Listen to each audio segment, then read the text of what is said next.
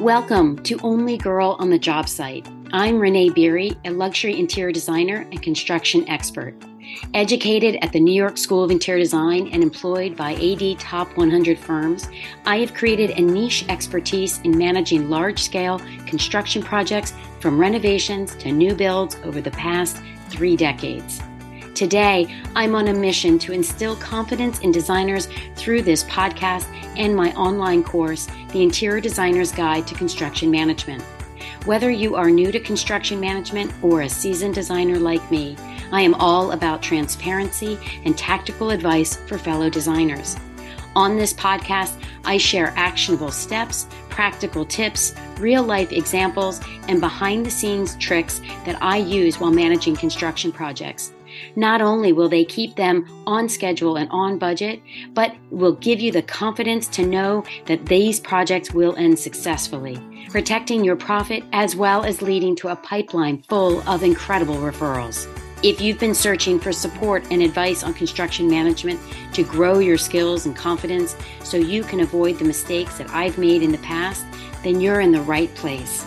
Before we get started, I want to thank each of you for being a part of this community. Your listens, subscribes, and reviews are what allows me to make this show great week after week. I've got lots of plans for growing this podcast, and that's enabled by you. Make sure to follow the podcast so that you get notifications of new episodes so you don't miss a thing. If you enjoy this episode, spread the word. Leave a review and tell your interior design friends how much they can learn from this show. I talk a lot about how no two projects are alike, and I know that unnerves some of you, but I want you to think about it as a positive thing giving you the ability to evaluate each project. In last week's episode 147, Leslie Myrick and I talked about how to evaluate each project when you're building out your fees. Today, I want to talk about how to evaluate each project by the value it will bring to you and your business. And I want you to stick around to the end because there's something you're going to want to hear about. Let's get started. Welcome back to the podcast. I'm glad you're here. Like I just mentioned, no two construction projects are alike, and that is a good thing. And I know that may be something you need to work on. But frankly, I think that's why I've been able to stay in this business managing construction projects for the last 30 years. Because each project poses its own set of issues and highs and lows and it's a puzzle that needs to be put together and it's a different set of circumstances each time. So I also mentioned in last week's episode, Leslie Myrick and I took a deep dive into how to price out projects because it is a constant and ongoing question I get from all designers. And I get it. You want to know what the right way to price a project is. And if you haven't listened already, I am going to spoil it a bit and tell you that there really is no one way to price every single project. You really do need to evaluate the project and go through a whole host of questions that you can hear more about in last week's episode. But it leads into today's episode and why it's super important to evaluate your projects on many different levels. Today, I want to talk about evaluating what the project will bring to you, your business, and your future pipeline of work. So, what do I mean by that? You know, designers, the phone rings and someone says they want to hire you, and you're like, yes, I got my next job. You're already planning, you hit the ground running, you're specifying things in your head and you're not taking a moment to really think about what this project, this specific project, will do to your current load of work and your future work to meet your goals. So, what do I mean by that? So you can see projects in a variety of different ways. And, and one I really want to encourage you to do, not just excitement, because of course that goes without saying. If a client wants to hire you, that is exciting. That means they recognize your expertise, your talent, and your skills, and they want you to usher them through their construction project. That is something to celebrate and congratulate yourself on. But I have mentioned this before. I want you to flip the mindset and not say, gee, this client wants to work with me, but do I want to work with this client? So what do I mean by that? What parameters do I want you to think about? The first one is is size of the project. So depending on where you are in your career, you may be doing just small work, kitchens or a bathroom or maybe a small addition. Is this new project along those lines? Okay, then that is your comfort zone, right? That's right in your wheelhouse. It should be a no brainer if it meets other criteria. Now, is this project slightly bigger or what's something I would call a stretch? That might be exciting because we all want to grow in our businesses. And so let's say you've been doing bathrooms mostly and this is a kitchen. Okay, that would be a stretch, but a good, reasonable stretch because you've got your skill set as far as managing and the scheduling and how to work as a team. So that might be a great reason to take on this project but then maybe it is a really big leap. And let's say you've been doing kitchens and baths and someone wants to hire you to do a new build. Now, again, I'm not saying you turn it down, but you have to recognize that this is a leap. And what does that mean to you and your business? And it may be in the end that it is the perfect time to take this leap. But this is what happens when you take a strategic look at the jobs that are coming your way. So you've got that component, right? You're going to look at the size. The next, where is this project? Because location does matter. It can matter in different ways. So, for instance, when my children were young, I have teenagers now, but when they were little, I didn't want projects that were 45 minutes to an hour's drive each way. It was just too complicated for me to be able to balance picking them up or dropping them off, or if the babysitter canceled on me and all of that. So I put a heavy travel fee onto all of my contracts that were outside of a 20 minute radius from my office. Now, if it was an amazing project, would I have done it? Sure, of course. But it allowed me to put that parameter in place as something that would ward off clients that were maybe more tire kickers than they were actual clients. And in fact, I did take one project and the travel fee didn't phase them in the least. That was also another key component that they were willing to pay my travel fee for my services. Now, maybe the job is local. That's fantastic. Then you're not going to have to factor in the additional time in travel. And keep in mind, if you are new to doing construction work and you've been just doing decorating work, it is a very different load in your schedule. You're going to have likely weekly meetings. You're going to have site visit drop ins. You know, all of those have to be taken into consideration in your calendar when you say yes to a project that's an hour away. So a site visit, maybe that's a 30 minute stop in. Well, if it's an hour each way, now all of a sudden, do you have time in your schedule to block out two and a half hours twice a week, let's say, maybe three times a week if it's during demo? and what have you. It really is important to evaluate these specific details of a project and reconcile that back with your calendar.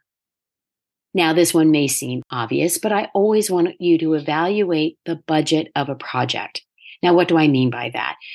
If a client is open and honest and tells you that they have a very tight budget, the caveat is they don't always admit to that, but sometimes you can pick up on that. That needs to be evaluated. Maybe you say, Hey, I can do it. They gave a healthy budget. I think I can get this job done in that amount of money. And, and that's okay. But maybe their budget is so tight that you are worried that you will not meet that dollar limit. And that could cause a lot of issues for you and the client. But also keep in mind when someone says they have a tight budget, you are constantly thinking about your time you're spending and you may even be spending more time specifying the selections to try to get the cheapest price you can for the highest quality product you want to install. And so it is a balancing act between you spending more time if this is outside of your normal specifications, meaning you may need to find new vendors to find a lower price point, or you may be thinking you can't succeed and meet this budget and therefore it isn't a good project for you.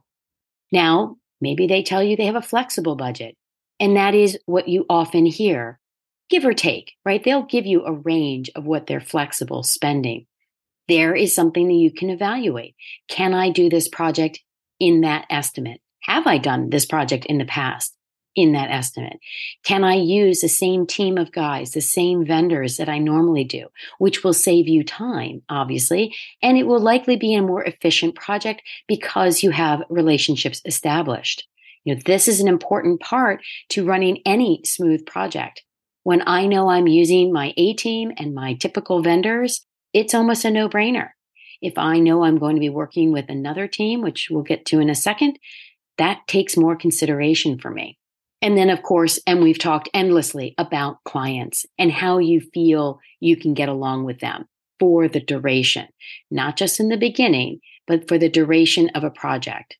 That may be weeks, that may be months, and that can definitely push into years if you're doing a new build. I'm always talking about best practices in vetting a client, listening for the answers that they're trying not to tell you, and also reading the body language how they're interacting with each other, if it's more than one client, a partner, a husband, a wife, what have you. And luckily, most of the time, they're not red flags, but I call them pink flags. So there's things that mm, might be a problem. That needs to really be evaluated before moving forward with any client because there's nothing worse than a job with nightmarish clients to manage. It is something that we all go through, and I'm sure a few of you are chuckling right now, remembering who they are or suffering through them right now. And for that, I am sorry, but we all have had them. And if you can avoid them, even if you can avoid just one of them, that should be your goal. And then I hear people telling me they want to take on a project for the portfolio work. I get that. We all want that. We want to show our work. We want to showcase a wide breadth of work that we're capable of doing. But again, if you think that any of these other issues might come into play, there is a possibility that you won't get to the portfolio stage. You may need to bow out, or the budget may dry up, or the homeowner it becomes such a nightmare that they don't let you photograph. And I did have a designer tell me, well, it's in my contract that I can photograph work. And yes, it should be. So if it's not in your contract, please go add that now. But I've also had a friend who's a designer, had it in her contract, went to go and photograph, and the client refused. She reminded them that it was in her contract, and the client said, Well, I've changed my mind. Now, we all know if you sign a contract, you really can't change your mind. But she spoke to her attorney and they said, well, we'd have to send a threatening letter or possibly go to court in order to get your photographs. My friend, the designer, she opted that it wasn't worth that. And therefore, she didn't get the photographs. Now, that is an extreme example, but it can happen. So you really need to do all of this due diligence, really evaluate each project individually before moving forward and taking the project on. And then lastly, I want you to evaluate the team that you would be working with. Now, it's possible you don't know the exact players in the first or second phone call, but you'll know if they have anyone in place, right? I've already hired the architect, John Smith, or I've already been in conversations with the builders. That level of detail is enough for you to make the evaluation. Or they may say, I have no one. Do you have a team you can recommend? So let's walk through those scenarios. If they say they have no one, yes, of course, I have a team I can recommend. The thing is, that team already is referring me to clients. And so that is not going to add or subtract to my pipeline because it's already predictable. They will recommend me to projects that they're on that need an interior designer.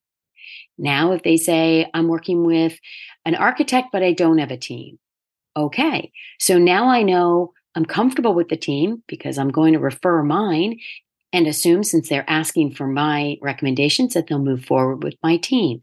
But now I'm being introduced to a new architect. I go online. I look that architect up.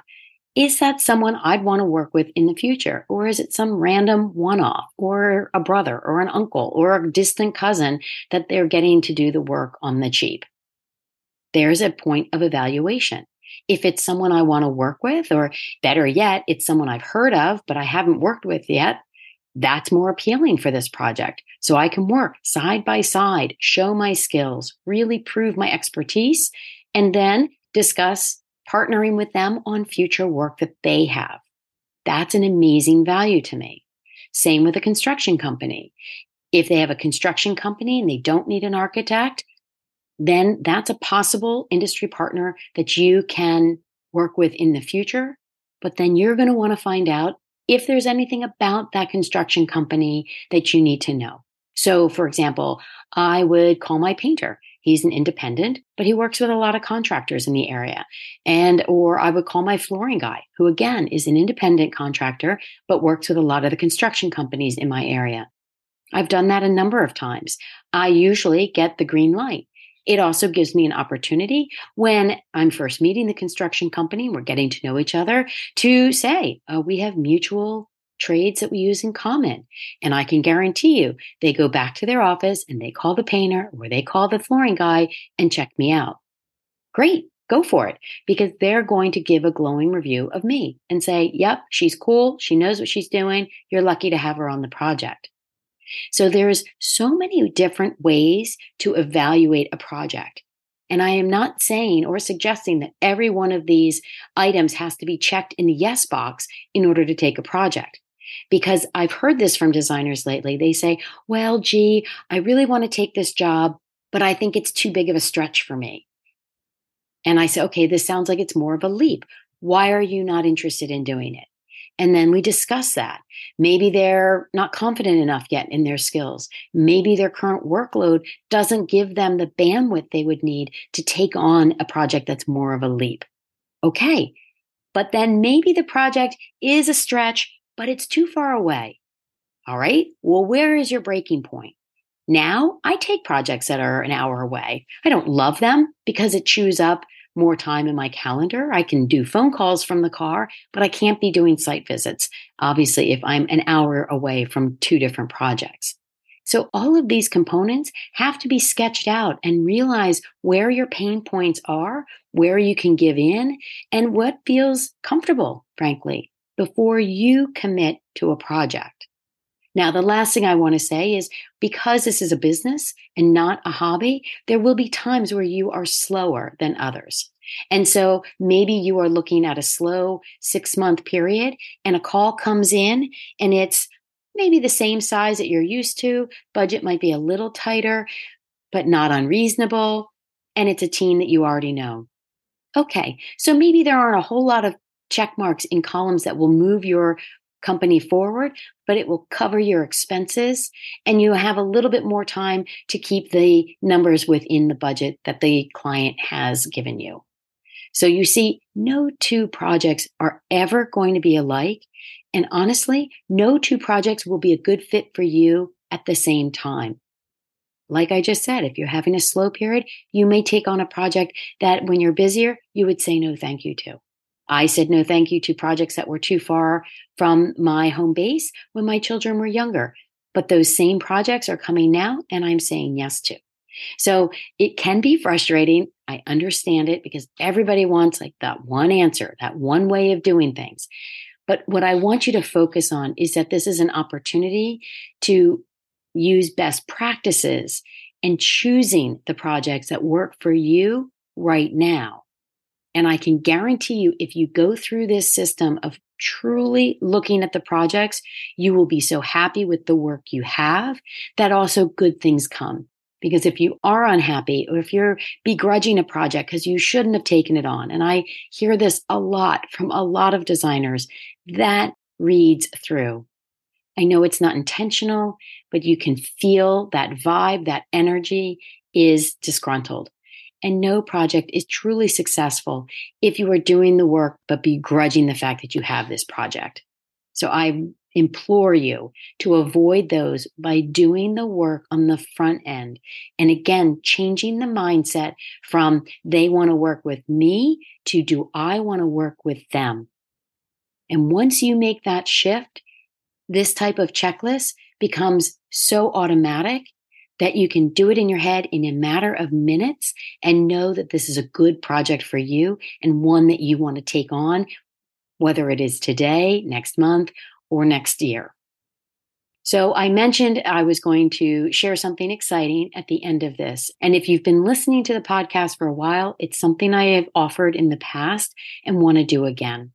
Recently, I have had so many wonderful email exchanges with women who've been listening to the podcast. They tell me how wonderful it is. And it, it's just, it's truly humbling to hear how beneficial this podcast is for the designers listening. I've said this a million different times. I sit in my teenage son's bedroom. I am actually staring at a Lego project right now as I'm talking to you. And you just never know if anyone's ever listening. And so these glowing remarks are truly meaningful to me. And I, I hope those of you who emailed me know how important and how special it was for me to hear that. It's, it's a real validation on the time that I put into this and the fact that the content is useful and important to the designers listening. All of that being said, I can't ignore algorithms. And the reality is, the podcast does better. More designers see and hear about the podcast when there are current reviews and ratings of the show. So I'm asking if this podcast has been helpful, I would truly appreciate it if you would rate and review the show. Take a screenshot of it, email it to me, and I will send you a link to set up a 20 minute free call with me. There's no topic off the table. And trust me, these calls have been mutually beneficial. I love hearing what designers are up to. I'm amazed at the dynamic projects that they're taking on. I learn so much about what others are doing in different areas and how they're succeeding and what tricks they're using. And I am happy to answer any question that you're struggling with. So I consider it mutually beneficial. And I try to make this offer periodically because I know how meaningful those calls have been to the designers who I've spoken with. So here's your chance, and it's pretty easy. Go on to whatever platform you're listening to this on, rate and review the show, take a screenshot and email it to me at renee at devignierdesign.com, and we'll set a call up so we can get to know each other better. In the meantime, please take the time to evaluate the projects, not only with how you're going to price them, but also if they are a job that will move your business forward in any of the categories that we discussed today. So until next time, I can't thank you enough for your time today, and I look forward to our next time together. Thank you for listening, and I hope you heard something that you can apply to a project today. If you're ready to increase your construction projects in your business, check out the details on my signature course, The Interior Designer's Guide to Construction Management. It's a six part digital course that will save you a three year learning curve, get you profitable, bring in an income and lifestyle that makes sense for you by learning the top strategies, what works and what doesn't, building your confidence so you're no longer paddling to stay afloat, or worse, learning how to manage construction on a client's project. Through the course, I'm handing over 30 years of top strategies and advice. Head to my website, devignierdesign.com, for more details on the Interior Designer's Guide to Construction Management and become educated and empowered for your next construction project.